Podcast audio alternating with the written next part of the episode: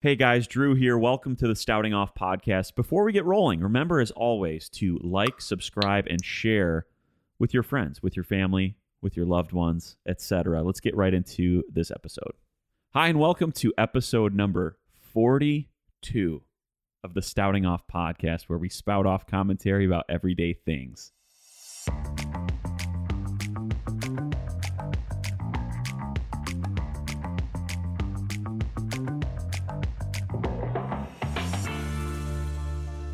Hello, hello, come one, come all, and welcome to the Stouting Off podcast, where I have my newly rigged up MIDI controller where I can give sounds like this. Oh, wrong one. That one.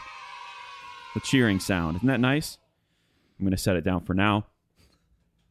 And now, what I want to do next is welcome, firstly, my producer, Jordan, who's joining me live remotely, as always. Jordan, what's up, man? I heard you fell asleep in a pool today. Is that right? I sure did.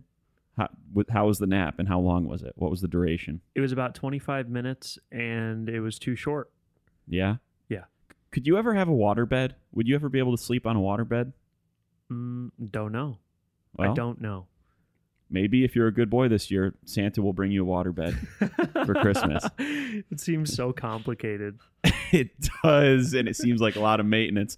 I also want to join a very close friend of this podcast, both Jordan and I personally as well, a guest who has been with us before, and he's with us again, and he'll be with us once or twice more after this, I have to imagine. He goes by the name of Will Woodington, and Will, I would like to welcome you to the podcast. Thank you very much, Drew and Jordan. Jordan, how you doing today? You said pretty good? I'm decent. He's still okay. Good. I'm just tracking. I keep a log of everything. About how everybody's doing. It's also. I also imagine Jordan going through a REM cycle in water, which just, I mean, that annoys me. Yes, that really bothers me. Well, that bothers me too, because Jordan is, you know, Jordan and I are very similar in a lot of ways, but we're also very different in a lot of ways. And one of the ways that we're different is that he can sleep anywhere, in any position, any time of day, for any amount of time. He's gifted at sleep, and I'm not. Isn't that right, Jordan?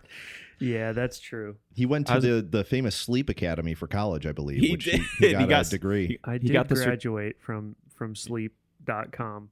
Right. It was an online degree. .com. It was like Phoenix. Yeah. University of Phoenix. It's accredited, though, somehow, and it's you can actually get a real degree from there. Sleep.com Academy. Yeah, welcome again, Will. You guys are both coming to us. Jordan's laughing. You guys are both coming to us from Jordan's home studio, which is nice. You do have a guest in the studio as well. Joe Gessler, welcome. It was your birthday recently, and I'm not even sure if he can hear me, to be quite honest, but he looks happy. He looks bald. He's rather bald today, I would say, more so than other days, yes. But yeah Joseph is here. Special guy. Welcome, Joe. And let's just jump right in. How has the how has the week and weekend been? Will anything eventful happen? Anything of note that you want to tell me about? Week and weekend. Just, you know, outside of work and everything like that. I was telling you about this, but something insane happened last night on the road to do with an automobile that I experienced. Okay. On the road. I'm listening.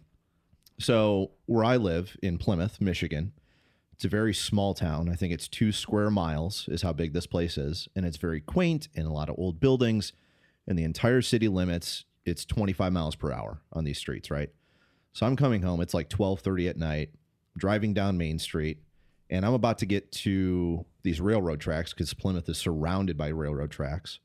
So I'm coming up to these tracks. And all of a sudden in my rearview mirror, I see these headlights fast approaching my car. And again, it's 25 miles per hour. So I'm like... Were you going the speed limit? Were you going 25? I was doing maybe 26.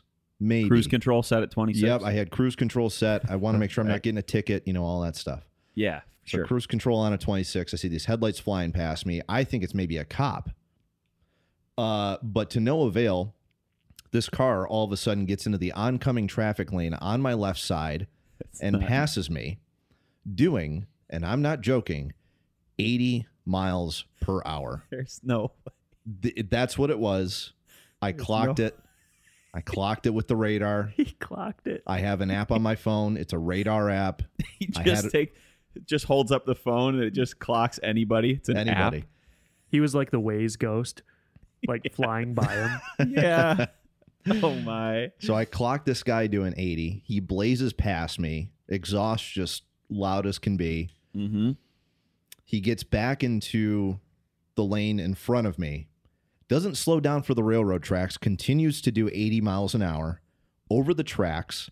And that area of the railroad tracks is not like, oh, it's just a little slight bump. No, it's like an incline, like a hill. Like a little ramp. This guy does 80 over the railroad tracks, catches at least 10 feet of air, and slams down back onto the pavement. And there's a group of kids on my left who are like screaming and cheering.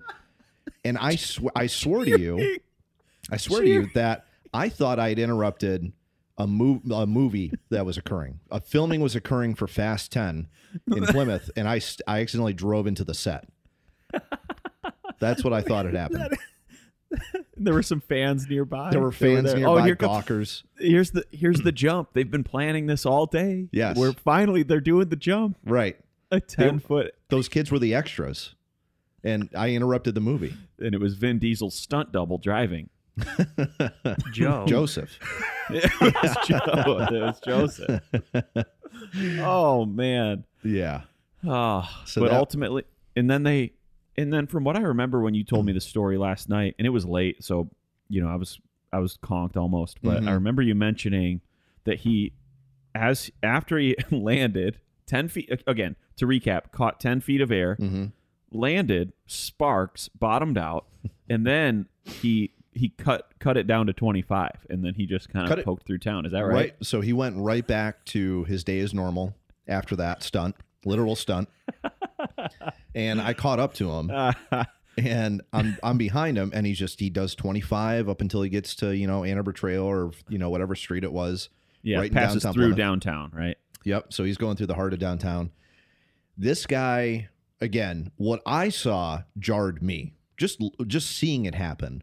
You were shook. You would figure the driver would be just as hyped up, or he would have sped out of town after doing that stunt, which was right by the police station, by the way. Yeah, true. And I pull up behind him. He's got his arm across the back of his passenger seat, relaxed as could be after doing 80 in a 25 and getting 10 feet of air over railroad tracks.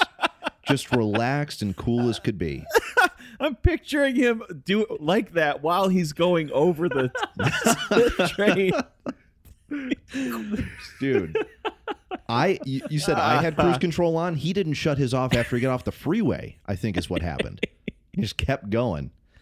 It was insane. Oh. So that was, Will, it's cool that you got a behind the scenes peek at Fast 10. I've never actually seen any of the Fast and Furious movies in that whole franchise. I've never even seen the first one. Really? I would have figured at least the first one or two. You would assume that because I'm such a huge car guy and a huge movie guy. You're a grease monkey, man. You're a wrench guy. You love wrenching. Big love to wrench on motor parts and stuff, dude. But surprisingly, that's the only vehicle auto sports movie I've never seen, if you can believe that. Yeah, you've seen all the rest. I know that. I have. The Fast movies are good, but I'm right there with you. I almost have seen none of them. I've seen, I think, 2 or 3 of them, and I don't remember the last time I watched one of them.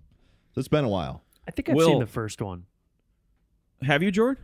Yeah, I think I've seen the first one. That was with Paul Walker. That was with Vin Diesel, right? Yeah. Vin Diesel. I remember a conspiracy theory that Vin Diesel, remember he in 2000 to 2004 was in several big movies, blockbuster movies. I feel like he was in several, and he just came out of nowhere, and there was a conspiracy that he was the Antichrist, because if you rearrange the letters in Vin Diesel, you can spell devil. Without the N. Without the... Yeah. Yes. If you take the N out of Vin Diesel, you can spell devil. You can spell devil. Somehow. So devils. Devils. Let's see. I'm not good at thinking of what words look like if I can't see them in front of me, but I think there are a few extra letters there, right? And yeah, so Vin... out of devil would be V and I. no N. Diesel would be D. Yeah, you've got an extra S, I, and N, right? Yeah. Yeah. This.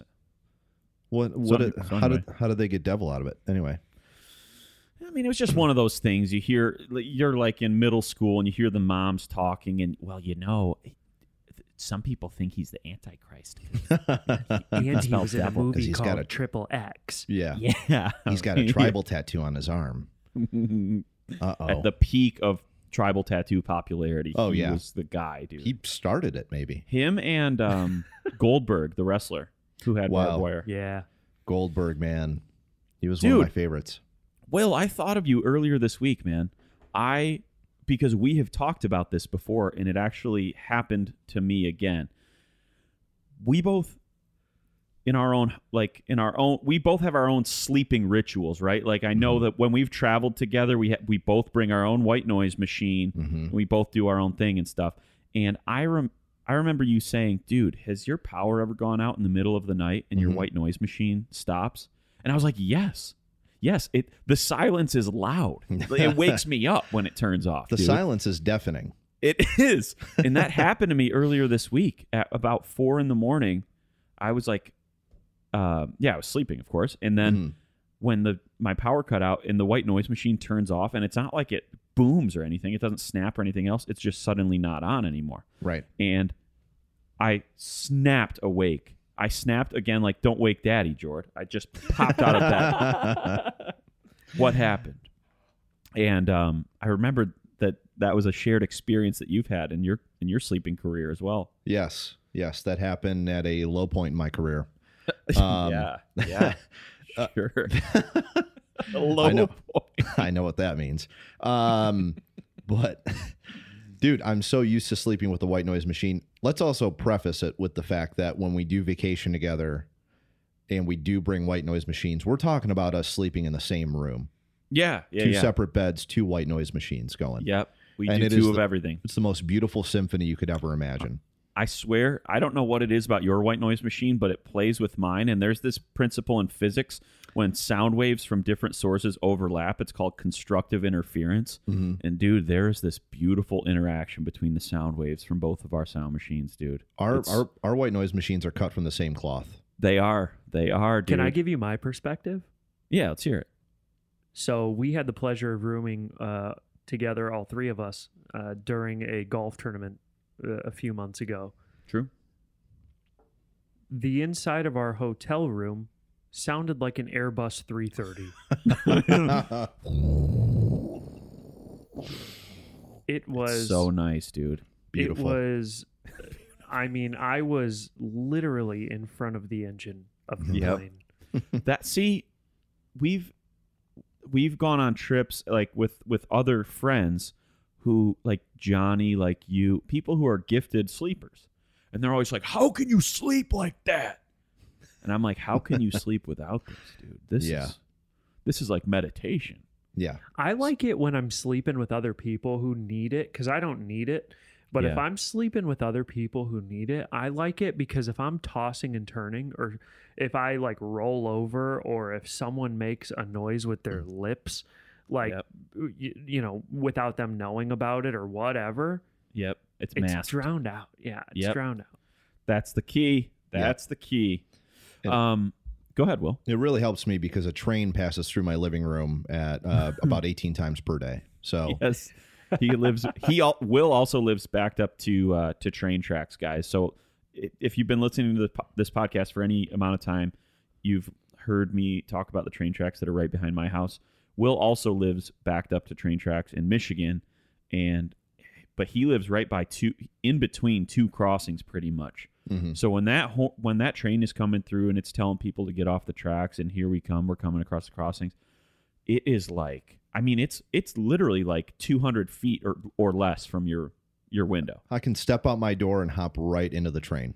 It's not an issue. And you've done that before. Yeah. I have to get somewhere quick. Yeah. When gas prices were too high. Right. You started taking train around. I'm an economical guy. Yeah. I mean, taking train around. Funny story.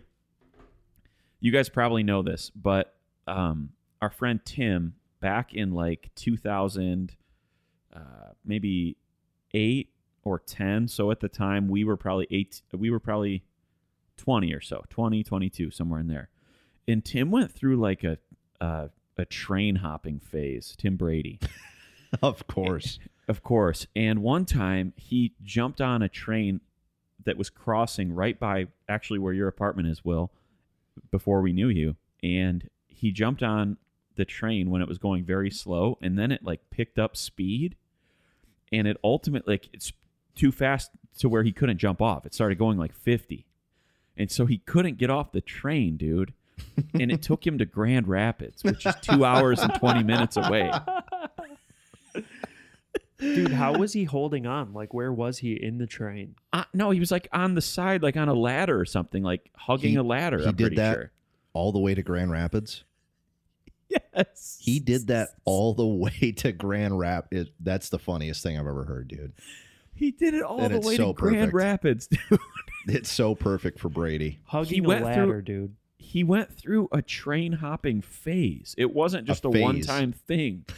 It was a phase, man. He would try to get other people going on it. Dude. He'd be like, no. We got into all kinds of shenanigans with him leading the charge. The shenanigans charge. Just one of those guys where you know the night's not going to be boring. Man. Isn't that the way that the guy in Dennis the Menace got around? Hopping trains like a hobo? Christopher Lloyd. Well, he was a hobo. Yeah. Yeah. He jumped off the train into Dennis's town. Yeah, yeah. That's right. That's right. That's Brady is Christopher Lloyd.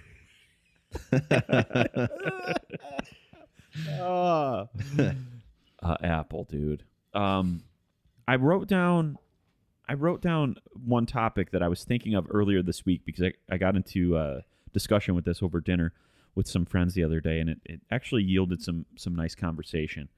I'm curious to know, for both of you, but I'll start with Will. What was your first job? What was your first real job? Aco Hardware. Aco Hardware. Yeah, that's when I was 15. Were you over a particular department, or were you just all-purpose, or what? I was a CFO for Aco from the age of 15 to 21. I was just like a stock guy. I would work the cash register. One of the more brutal parts of the job was restacking pallets of topsoil. So 40-pound bags that are all in disarray from customers, shoveling it all around. Sure. So restacking those in the heat in an Aco polo and black pants. I would smell like fertilizer every moment of my life. Fertilizer rice, yeah. That's right. My great aunt. CFO. Yeah. Yeah, she's the CFO. Got my story wrong. We love her. Yeah. Fertilizer rice. That's really dumb. But yeah, it wasn't too much of an enjoyable job. Just something to do when I was 15, 16. Fair. I got my story wrong. Is so stupid. I wasn't the CFO. That's right. Fertilizer rice was the CFO.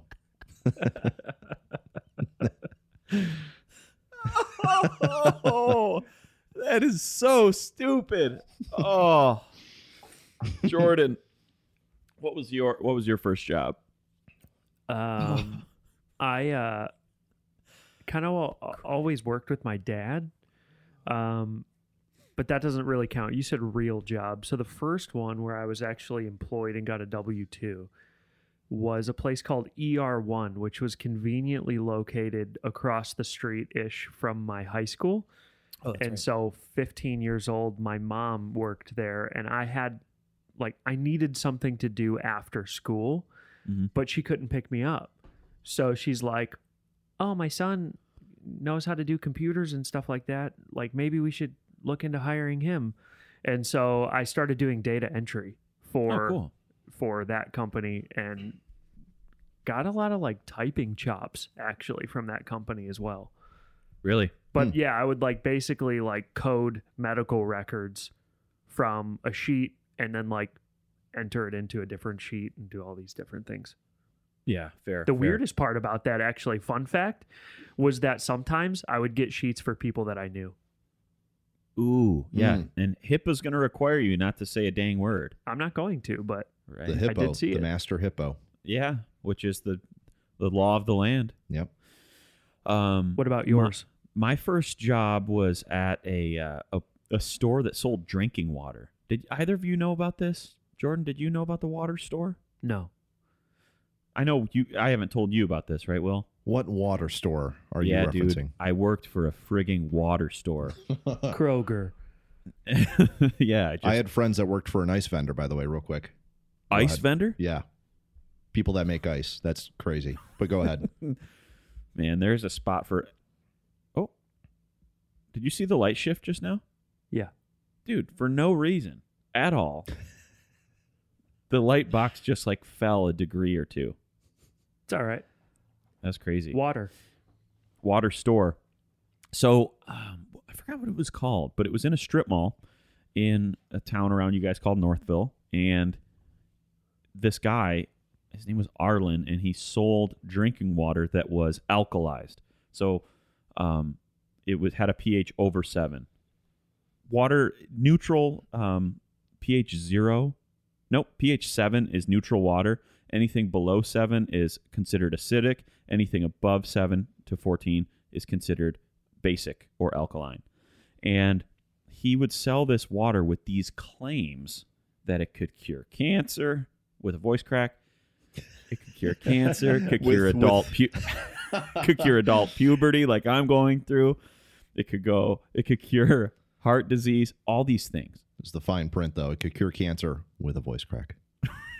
Only if your voice cracks. There's an asterisk there. Yes. Yeah. Only if your voice cracks after. So anyway, so he's making these insane claims, and I remember when he was telling me about the science. And if you're just listening to this, listener, I'm doing the bunny ears quotations because what he was saying was not science, and I know that now, but I didn't know that at the age of 15 or 16 because I didn't pay attention to biology. But he would be like, "Okay, so this is the cell."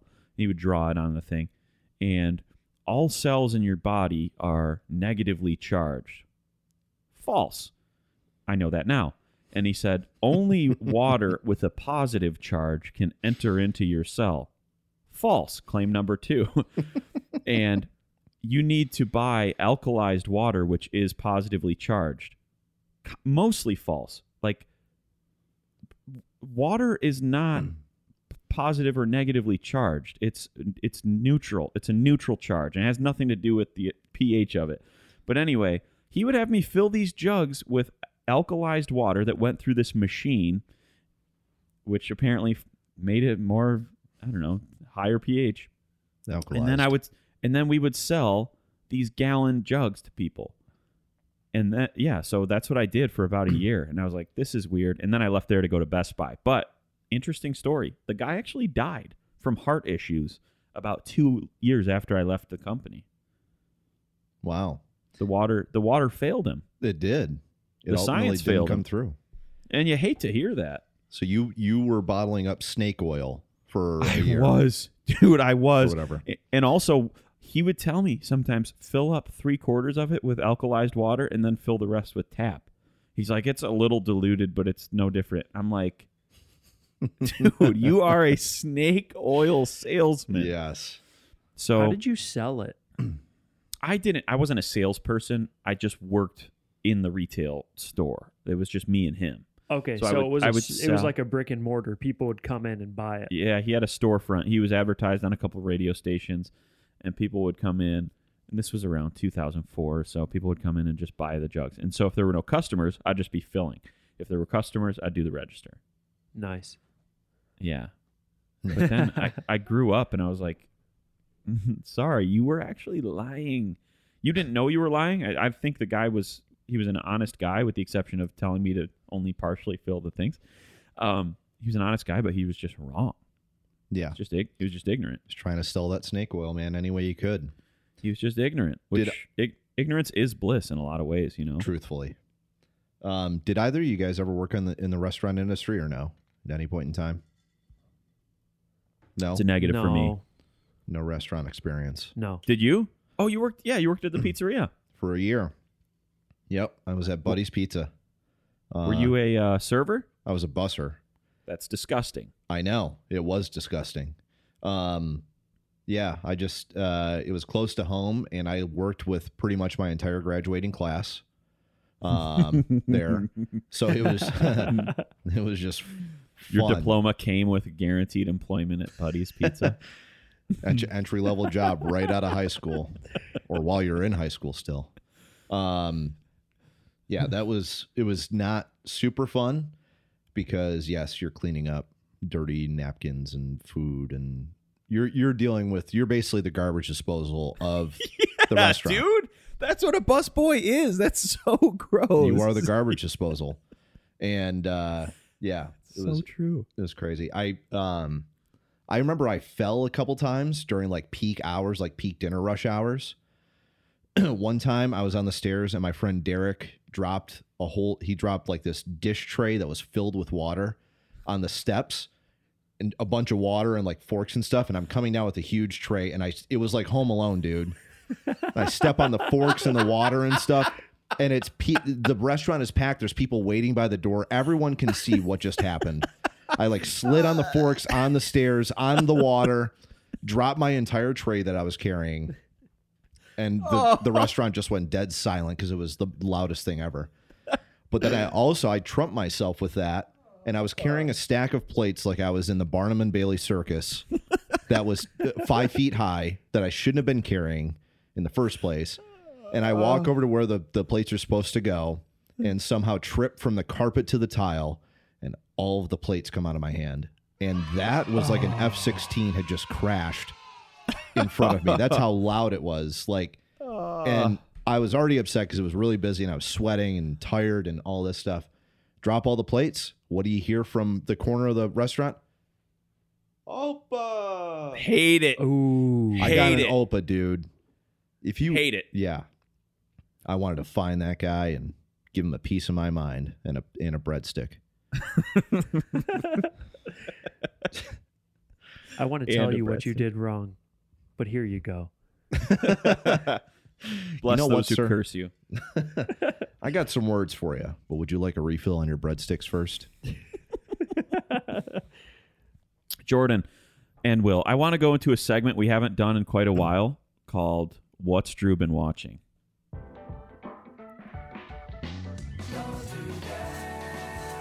But I hit the wrong cue. I hit don't do that. So what's Drew been watching? Wrong one again. Guys, I want to go into the next segment called What's Drew Been Watching?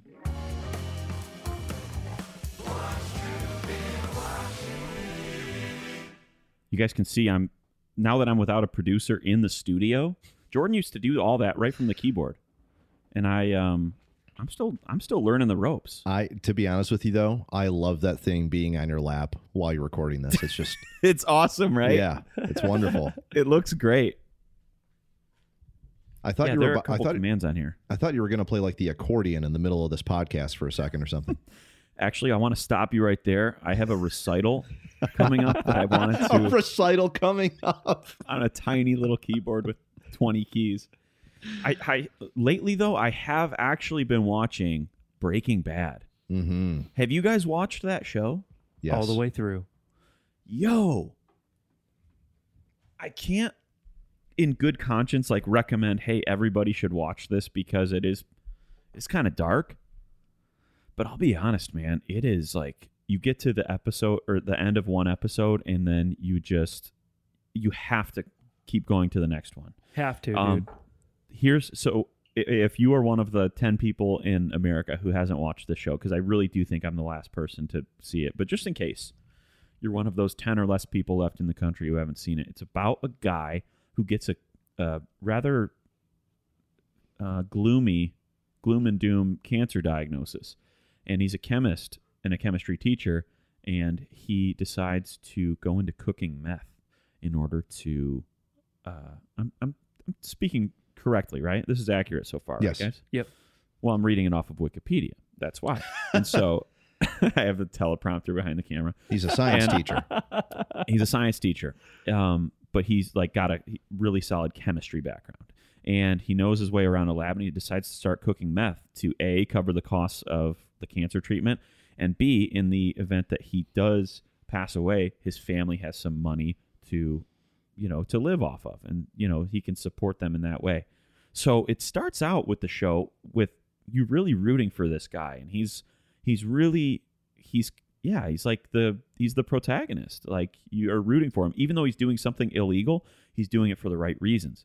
But I tell you guys, I'm on season, I think, either 4 or 5 now.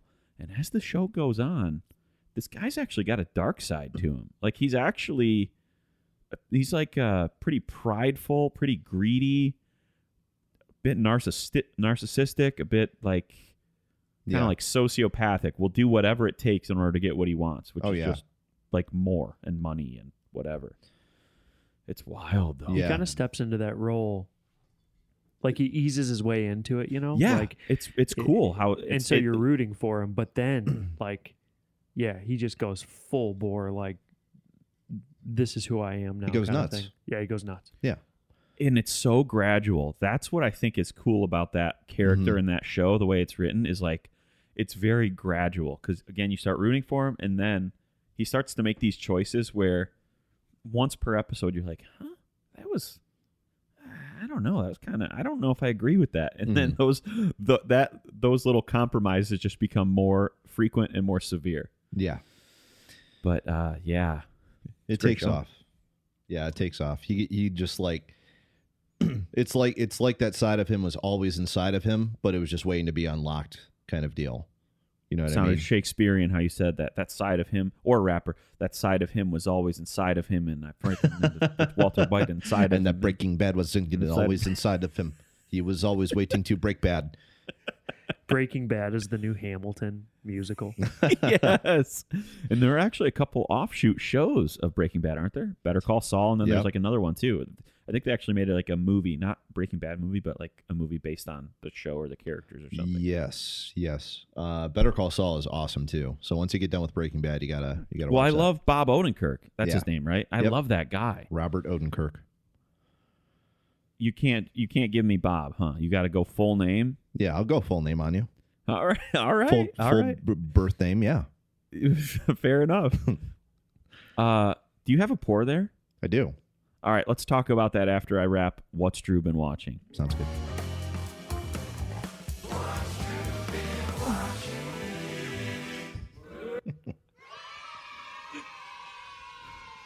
I just did a yay. All right, so what do you got there, Will? I have Backbone Bourbon. It's called Decade Down. It's uncut. So it's 110 proof. It's 5 years, 2 months old. And it's MGP source from Indiana. Nice. Yeah, it's really nice. I tried this, and so did Jordan, at the Detroit Whiskey Fest. And after I tried it, it was ranked like one of 6 cast strength bourbons to try right now by Whiskey Advocate, I think. Sure. Wow. Okay. So I tried it when I was there because I had heard the hype, and I'm like, yeah, I got to get a bottle. So respect. Got one.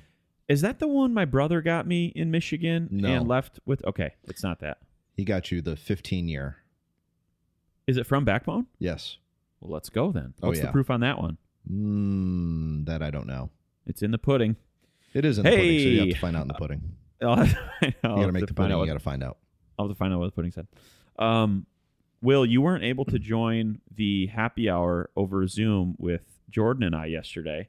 But we were on there with Jordan's brother-in-law, Josh, and also our friend Christian. I set the keyboard down. I need a little table right here. That'll be my next thing. Table.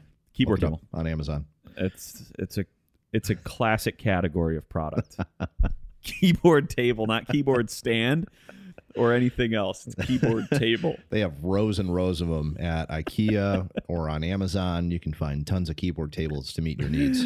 We were on a Zoom call yesterday talking about keyboard tables. We were talking with Christian, and he was saying that one of his friend's dads, right, Jordan? It was a friend's dad. He's like, you guys know anybody who collects weird stuff? We're like, yeah, I mean, some people like their little knickknacks and their tchotchkes and just little things. Mm-hmm. He's like, yeah, but my friend's dad buys boots online that have mud from other states on them. Yeah, dude. We're like... This was Andy Broda saying this. Oh, it was Broda. That's right. It was Andy Broda. He's like... What? He's like, yeah, I was talking with my friend, and his dad just bought a pair of boots with Iowa mud on them. What? And he has several pair of boots with mud from different states on them. Why? And Broda was saying his buddy was like, hey, Dad, I'm going to borrow these boots real quick to go. He's like, no. Those have Iowa mud on them. Those are my Arkansas boots. You crazy? Yeah, dude. That's it, man. It's so weird. Dude, it's size 11, mint condition, Iowa mud. Why? I don't understand that. You know what that makes me think of is I don't know, last time you guys watched Saving Private Ryan. It's been a while. But one of like the leading guys in the pack, every new country or beach that they go to, he takes a sample of the dirt from that. So like when they stormed Normandy, he took a sample of the sand from the beach there. And it's like, okay, I get that memento because like you're traveling to other countries and like you fought there and all that. But to collect, first of all, boots that have mud on them from other states, which you could easily travel to. Easily. And they're a couple states away. You can put mud on them yourself. You can put mud on your own boots. That's so bizarre on so many levels to me. That's such a weird thing to collect. When you find out people collect something, you try and wrap your mind around it, because a lot of times when people do collect stuff, it can be hard to understand why they collect something. Like for me, like if somebody collects shoes that they don't wear, that's weird to me, right? Yeah, but sure. I own over 200 bottles of whiskey, and that's insane to most people, right? Yeah. Yep. But like I can explain to you why I have that much. Right. How do you justify buying boots with mud on them? It reminds me of like Hoarders and My Strange Addiction and some of those shows where people are just obsessed and compulsive about collecting and saving weird stuff. Yes. Like, for example, buckets of their own feces. Yeah. I'm going to use that one day. Don't get rid of that. Just in case we ever get a farm. We need fertilizer. We won't get cattle. We won't get cattle poop. They will find. That's so disgusting. Any way to justify it. Hoarders is an insane show. It gives me a lot of anxiety, but it also makes me feel a little bit better about myself at the same time. Well, your bourbon collection is not hoarding by any stretch. It's a hobby. It's a passion. Oh, right, yeah. And I'm not climbing over a mountain of it to get into my apartment to go to bed. Yeah. You're not sleeping on it. Yeah, right. You're not sleeping on a bed of clink clank and.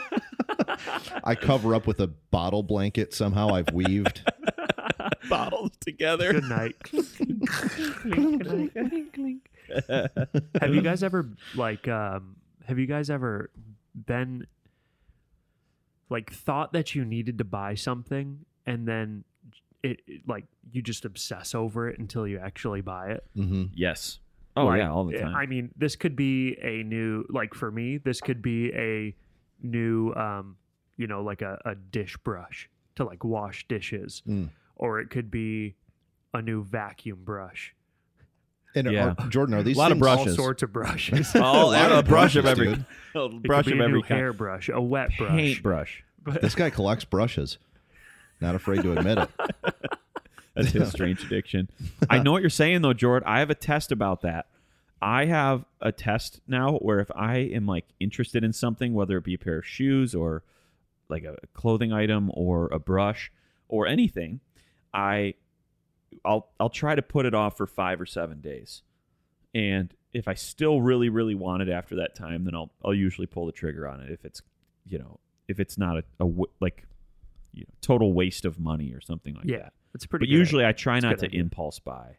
Yeah, that's a good idea. But I do impulse buy sometimes, admittedly. I mean, everybody does. But now, I have a question for you guys. When you need stuff around the house, like you're like, for instance, Jordan, if you're like, I need a new, the next brush of the day that catches your eye, you're like, I got to have that one now. That's my brush. Are you writing it down somewhere to keep track of like what you need?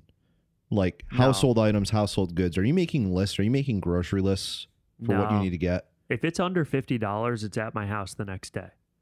Oh, you're ordering it right online, probably. Yeah, if I think about like, I need to get a Let me hear the next brush, dude. I got a stainless, a pink brush, or a grill brush. Like for example, the other day I was like, oh, I need a new microfiber towel to like detail my car.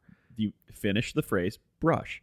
Microfiber towel brush. That's hard to say. Microfiber towel brush. So I needed this. I found a pack of 10. It was $24.99. It was at my house between 4 and 9 a.m. the next day. The thing that I'm kind of referring to is like a new lens for my camera brush. And a lens brush. Something that it exceeds the go ahead and buy it between like Monica and I, you know? Sure. So something that just requires a little bit more budget. And that's the stuff that I will just look at and obsess over and just keep looking at and trying to find the best deal, never finding it, and ultimately never pulling the trigger. Mm. Yeah, I would say with any kind of big purchases, I will do that too. I'll just like obsess over it, look at videos, think about it 1,000 times, put it in my cart, remove it from my cart. You know, all that. I just play around with it like a cat playing with a ball. I'm never going to actually do anything with it. Yeah. Just play around. Just a jingling ball. That's all it is to me. That's fair. Yeah, like I said, my test is if I'm still thinking about it a week or so after, then I'll usually do it. Unless it's something like that's expensive, then I'm going to probably justify it in other ways other than I'm still thinking about it. That's a good rule of thumb. See, the thing is that I will easily pull the trigger on a $150 bottle of whiskey that I really want, but I will obsess over and mull over buying something that will actually maybe be more useful to me for weeks. Sure. For the same price. Like a vacuum. Yeah. Like I could have bought a bunch of vacuums now, like a proper vacuum, and I still haven't, but I've bought. Do you have a vacuum? I have a tiny Dirt Devil guy. Oh, he got a little like little shark one. Oh, Dirt Devil, whatever. It's a tiny one. That's it's basically like a Fisher Price, like a fake vacuum. A toy vacuum. It just makes noise. That's all it does. Yeah. Dude, I think I think there's a minority of people that actually invest good money into bed sheets. Mm-hmm. Ooh. I feel like it's the... Not me. You what? Not me. I don't invest into bed sheets. I get Amazon Basics.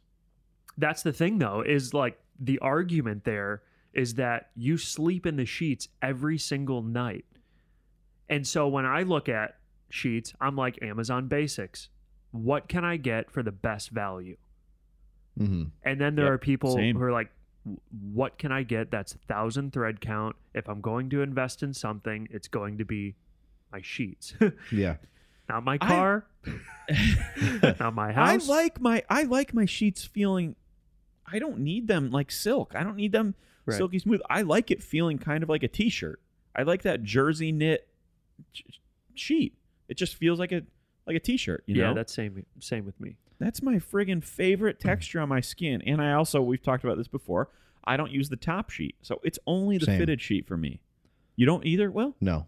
Respect. I've got a comforter, and then I've got my, you know, my whatever you call it, the mattress. Fitted. Yeah, the fitted sheet. That's it. Because that's how I roll too. I basically have an inferno going on inside my body at all times. Currently, I'm operating at a very elevated temperature. Yeah. 105. Yeah. I'm running a fever. But I don't show any sign of it. Like to the normal average human being, they would be in peril. I run 105 all the time. No problem. But a couple of years ago. He's just built different. Yeah. He's just built different. For my tax returns, I was like, you know what? What do I want to spend this on? I'm definitely not going to save it because I'm not responsible. And I'm like, what am I going to spend this on? And I'm like, I'm going to invest in sleep stuff. So I bought all new pillows, a new comforter, a duvet cover, sheets, a mattress, the sound machine. I was like, I am going to invest in sleep for sure. I don't regret it at all. Yeah. Well, and you don't regret it still, right? No, I don't regret it at all. Yeah. No. And that's exact. If I recall correctly, that's exactly what you just said 2 moments ago. Yeah. And finally, to close, I don't regret anything at all. So if I would take it back. was it in summary, if I that's one of my greatest regrets in life. No, I was taking a picture of the screen while you were explaining all that, so I wasn't fully listening, and that's going to be on me, and I'm contrite and I'm apologetic about that. I'm coming to you with my hat in my hands. Nice. But in that having me on. Well, in that inventory of the shopping list that you procured, was a sleep mask in there? No, I don't do a sleep mask. I cannot have anything on my face. Can't do it. Bro, I'm telling you, once you try it, you'll never go back. I've got blackout curtains. Well, still with blackout curtains, a little light can get just behind the top, dude. I want pitch black, or else I'm going to lay in bed like this, looking around. Yeah. Not even like, I'm just curious. Just, oh, there's my smoke detector. It's got a little green light on it. Like this. Oh, it looks like a car. You could see the car headlights, like just barely peeking through the. Like you're in a prison cell. Trying to see the outside world. Oh, somebody drove by. Dude, I feel like if I was in a sleep mask, I would feel claustrophobic. Like, what if I needed to blink? Like, what if I open my eyes and my eye like gets stuck? Nope, because you got to get the ones where it doesn't touch your eyelashes. I have some that are like they make goggles. They make you look like a fly, like a human, like a fly superhero. Dude, so, I got new one. I got a new one for my birthday, dude. It's so nice. And it applies force to like around your eye, and it's actually like really pressure relieving. Mm. I think that's even like a massage tactic, or like can you put that in the refrigerator or anything like that? No, it's not one of those, but those are a thing too. I've never tried those before. I could see that being kind of cool for a fever or something, or just if you're like Will, just normal, just normal operating temp. That'll get me down to 2 degrees above normal operating temperature for a human being. Yeah. I run hot too, man. I run hot. Have you guys been golfing lately? I know you're both pretty golfers. We're pretty golfers, man. You guys are pretty golfers, you. Pretty big golfers. I golfed last weekend, Eagle Crest in Ypsilanti. That must be a golf course. Okay. Yep, Ypsilanti. Don't even know where this... Sorry to interrupt. I've been to their Easter brunch twice. Oh, wow. Yeah, nice setup there. They do it up nice. Yeah. But it's next to a body of water. And if anyone is from Michigan, you know that in Ypsilanti, where is a body of water in Ypsilanti? What is the lake that runs through Ypsilanti? Because there was a lake. Huron River? There's Huron River. It runs through. This is a pretty big river if it was a river. But there's a lake. I don't know. There were pontoon boats on it and stuff. So, but nice. Yeah, it was cool. So that's cool. Tell me why you mentioned the lake, and then I'll begin to understand why you said it. Because I had no idea that we were in Ypsilanti when we were golfing. Because I see. The lake was there. You got there and there's a lake, and you're like, surely we must be anywhere except for we must be in Big Rapids on the other side of Michigan right now, and the drive seemed a little bit shorter or something. Jordan's looking up the lake. I love this. I see the lake, but I don't know the name of it. What it doesn't Ford have Lake. Ford Lake? It's going to be Ford Lake. Okay. Yeah, I've heard of that before. I had no clue that a lake was in Ypsilanti at all. So it was very confusing. But it was a really nice course. Nice. Yeah. It was cool. And Jordan, have you golfed this weekend yet? No, I had some family come into town and had to do some stuff there. And had a podcast to do. And yeah, I mean, I'll get out at some point. But I played last weekend. With our friend Joel Hall and Zach Robbins, two of actually the people that we've mentioned in the previous podcast, for shouting us out. So thanks for that. But played with them at Washtenaw Golf Club, which was great. Good little track there.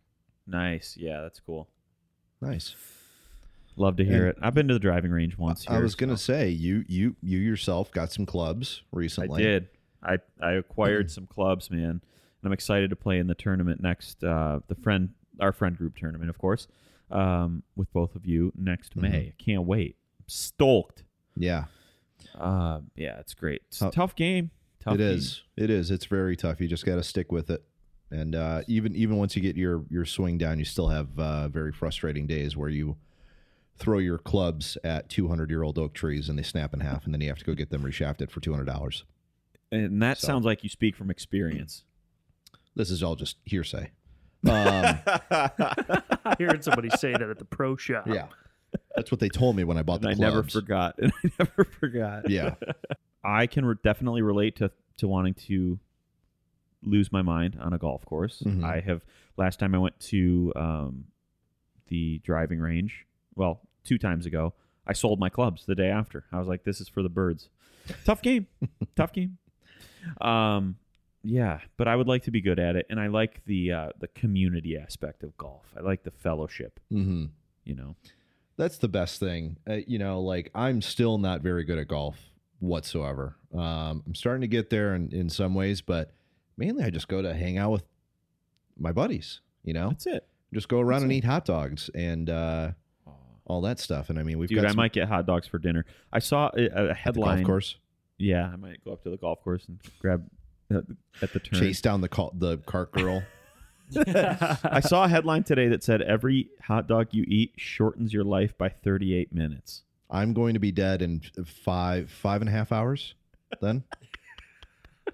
You've had just millions of hot dogs. I've got about 5.5 hours left, guys. So that this is good that we're catching up.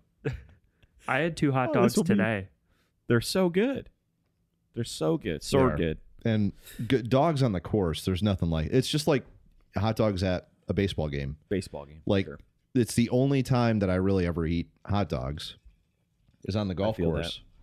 That. And sometimes they're good. Sometimes, like where we were at Eagle Crest, I didn't get any. I ended up getting a chicken Caesar wrap, which was inaudible for me. But wow. Sounds good. Mike Bomarito got a couple of dogs, and they looked like they had been resting inside of a fireplace for 3 years or so. Just purely charred and blackened and just... Yeah. Wow. You know my favorite kind of hot dog? My mom likes her hot dogs like that. It's weird. Anything like burnt. Chili cheese dogs, also known in Michigan called Coney. Mm-hmm. Coney's. Yeah, I love Coney's. Yeah. That's a beautiful dog. That's a pleasurable snack. That's sure. What I had today. It's wonderful. Is the hot dog, the chili cheese, is it sauce or the chili cheese? Chili. Yeah, chili. I put some mustard on there, called an audible on that, did some cheese, dude, and I ate it with a fork. Dude, I am about to wrap up this podcast just so we can go, so I can go get a chili cheese dog somewhere. I'm so hungry, actually.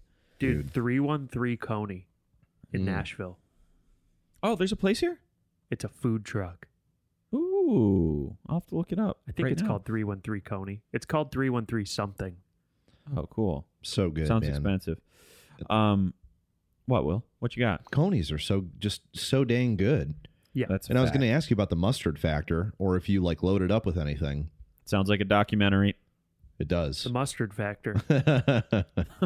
It's a documentary on Plotchman's. That company, like the OG mustard company. Plotchman's, maybe, I don't know. It's spelled with a CH. When we were kids, my brother put mustard onto Doritos and then baked them. No, and then wrote to Santa. He wrote to Meyer. He wrote to the Meyer, like the grocery store chain, that he had a new chip idea, and he wanted them to try it out. Wrote it out in detail, and they were like, they respectfully wrote back, "Thanks, but no thanks. We're working on other recipes, but thanks for your interest." And then accompanying that letter was a box filled with like 10 or 12 bags of chips. Wow. Didn't Doritos back in the day, they may still do this, but I don't know if it was Doritos or not, but some chip company had a contest for come up with the next new flavor. Did they do it? Yeah, something like that. Yeah, somebody. Yeah, but I know what you're talking about. Yeah. Remember that, and I'm like, oh man, what a great idea. What a great marketing idea. Good engagement. But right? I'm pretty sure someone did come out with mustard flavored chips, and it may have been, can't confirm this, it may have been Uncle Ray's. You know Uncle Ray's chips? Yeah, sure. They have all sorts of weird, wacky flavors, and I think mustard, or maybe Coney, there's someone out there. Oh, mustard Dijon. Kettle chips. That's going to be kettle chips. Yes, mustard Dijon. Wow. Yeah, save that image, George. Yeah. Wow. Respect. Dude. Maybe I'm gonna pick some of those up tonight too. Yeah, I like mustard. Unlike Rake from Jackass. Remember? Yes. They poured mustard on him and he freaked out. By the way, can't wait for the new movie. Same. Oh, can't wait. I think it comes out. Does it come out this year? End of this year? It comes out in October or something. It comes out while I'm going to be on tour, but one of the guys in the band already texted me and the other guy who's playing with us and was like, we've got plans. I think it's October something. Mm. Monica's birthday, October 22nd. Lovely. He's like, we got plans on October 22nd, boys. I can't wait to go see it. And even if I do go see it before you're back here, yeah, we're going to go see it. We're going to watch it together. Yeah, so we'll watch it together. Yeah. That's great. That's all I wanted to talk about today. Do either of you guys have anything else? No. I don't think I do. It's like a business meeting, dude. I conduct this like a business meeting. All right. Those are all the open loops from my end. Is there anything you guys wanted to square away? So I've got meeting notes from everything that we discussed today. So what's your go-forward? Yeah. Yep. Man. Well, Will, it's been, you're family, man. You are your family to this podcast and to me and Jordan both individually. So it's always a beautiful thing having you in the building. Thank you so much. It feels like a beautiful thing to be in the building as well. The building is metaphorical, by the way. It's not a real place, but it's... I wish you were in this building. I wish you had a 5,000 square foot warehouse that you only did the podcast in, and that was the building. In one little corner of it, dude. He is in my new house. That's kind of special. It is. To me. It's nice. It is. Being here First remote. Time you've been over there? No, I've been here a few times now. I helped Jordan move in. Well, by the way, quick segue. When Jordan moved here, I was like, oh, it was on a Saturday, I think, that he moved in. Yep. And I was like, oh, let me know if you need help and stuff. And he's like, yeah. So the biggest thing is like we got the piano and got him out the TV and stuff. I'm like, dude, I'll be over. So I didn't get here like right when they got here. And when I showed up, I got here just in time for them to unload the piano from the U-Haul. It was the last thing. And I got here and he had a bunch of, family and, everything over to help him. But I basically touched one leg of the piano as it came down and as it went into the house. I just touched it. I made sure the leg was okay. That's all I did. And then for the remainder of the day, I really didn't do anything. And I'm like, Jordan, I feel bad, man. Like, let me do something. But we ended up knocking out the garage. Yeah, we did the garage, man. That was a big help. During a hurricane outside. Oh, geez. Yeah. But yeah. That happened with me recently. I helped somebody move into, their new house. And when I got there, it turns out he already had like 3 or 4 friends already over for about an hour prior. And, by the time I got there, I unloaded 2 boxes out of the truck. I was like, I'm sorry. Yeah. But I did arrive at the time that I told them I was going to arrive at. So, That's not on you. Yeah. No. Yeah. I wasn't the project manager on that. I was just a participant. Right. Yeah. You're not going to get doc pay for that. So. No. Yeah. Yeah. In fact, he gave me a snare drum for helping. Wow. Name's Austin. Special guy. Dude, we really needed your help on these 2 boxes. You know what? Here's a snare drum. Here's a custom snare. But to be fair, I was I was the only person who helped them pack their truck like a week before that. Oh, that's good. Oh, yeah. So it was residual. It was residual back pay. It was residual back pay. Yeah. It was comp time. Right. Will, thanks for being with us here on the Stouting Off podcast. We love you. And do you love us too? Thank you, boys. Asking me if I love you. Is there anything you'd like to say back to me? Okay. Thank you. Yeah, it's been a pleasure. You'll be back with us again, I'm sure. But in the meantime, guys, thanks. Hold on. Got to get my trigger board here, boys. Thanks, as always, for listening and watching the Stouting Off podcast, episode 42. It's been a pleasure. We love you. Bye.